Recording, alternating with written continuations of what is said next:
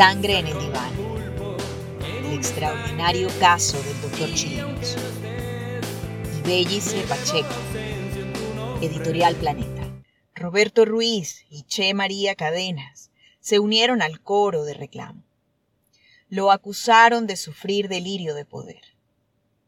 La mayoría del mundo universitario exigía su renuncia. Chirino se movió hacia la política nacional y procuró apoyo de jefes de la izquierda. Intentaba mantenerse en el cargo. Al final, Chirinos no tuvo más alternativa que solicitar un largo permiso que lo ausentó durante casi toda su gestión. Fue muy irresponsable. Edmundo hace las cosas sin tener conciencia de las consecuencias. Actúa de manera impulsiva. Él tiende al delirio cuando tiene poder. Opina casi como un diagnóstico Roberto Ruiz. Durante su gestión como rector, a Chirino se le ocurrió ser presidente de la República. Creía que podía ganar. Petkov recuerda en un encuentro con el psiquiatra durante esa época. Me invitó a almorzar en el rectorado y me estuvo explicando por qué él iba a ganar las elecciones. Su argumento me dejó estupefacto.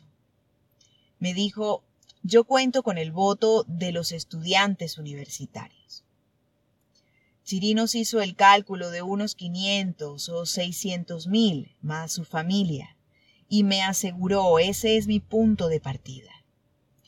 Yo lo escuché asombrado y le dije, Edmundo, ¿tú me estás hablando en serio o es una apreciación caprichosa?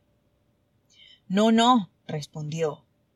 Te estoy hablando perfectamente en serio. Voy a ser candidato de la unidad de la izquierda y yo voy a ganar estas elecciones.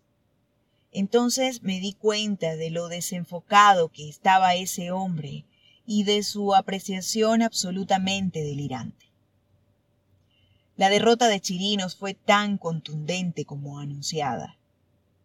Todavía él asegura que le hicieron trampa para arrebatarle su triunfo. La misma megalomanía, argumenta Roberto Ruiz. Sus amigos le decíamos que era una locura y él se veía con posibilidades.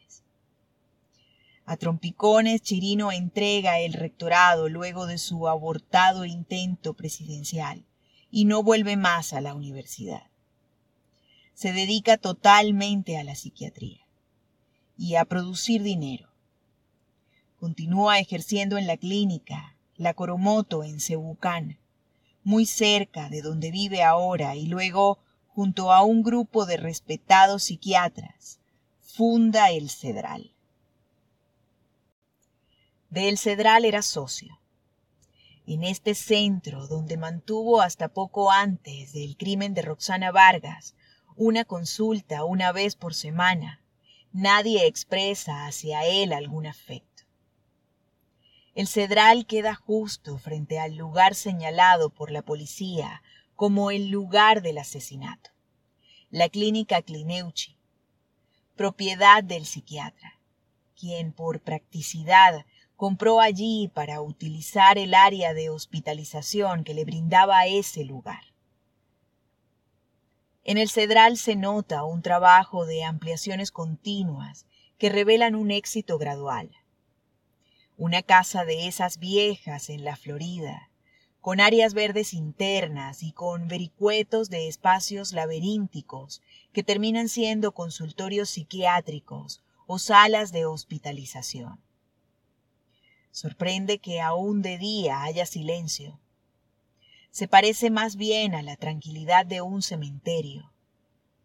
Lo que sí se siente es el trajinar del personal que anda con esos pasos apurados, asépticos, levitando unos centímetros sobre el piso, con la prisa de asistir a una operación y deseando no ser percibidos. El Cedral es una clínica psiquiátrica importante y allí ya no quieren a Chirinos. Comenzaron a rechazarlo hace ya bastantes años. Algunos hablan de 20, otros afirman que desde el ascenso de Chávez al poder. Fue imposible conseguir siquiera una referencia benévola hacia él. Al contrario, abundan los denuestos. Las razones varían.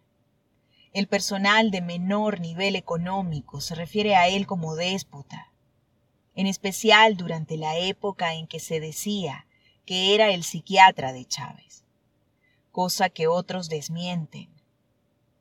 Allí a la clínica, el presidente nunca se fue a ver. Su exesposa Marisabel sí estuvo en varias oportunidades. De cualquier manera, Chirinos utilizaba el nombre de Chávez como si cargara a un perro pitbull hambriento. Entre sus colegas y el personal técnico, la descripción se va tornando más delicada, al tiempo que más hostil. Sugieren allí investigar en archivos de los organismos policiales. De hace 20 años o más, denuncias por abuso sexual del psiquiatra. Le objetan en el ejercicio de la profesión un par de hechos de interés para los conocedores.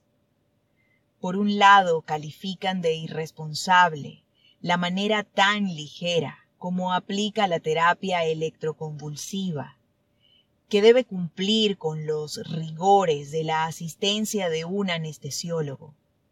Y él no lo hace porque dice que él lo es. Y las falsedades que ha emitido sobre la misma, entre otras cosas, que origina sangramiento. También difieren en la facilidad y frecuencia con la que Chirinos prescribe algunos fármacos, entre ellos la clozapina, con nombre comercial Lecomex, que sin menoscabar su eficacia en el tratamiento de la esquizofrenia, requiere de un delicado y estricto seguimiento por sus efectos secundarios. Sangre en el diván. El extraordinario caso del doctor Chirinos. Bellice Pacheco, Editorial Planeta.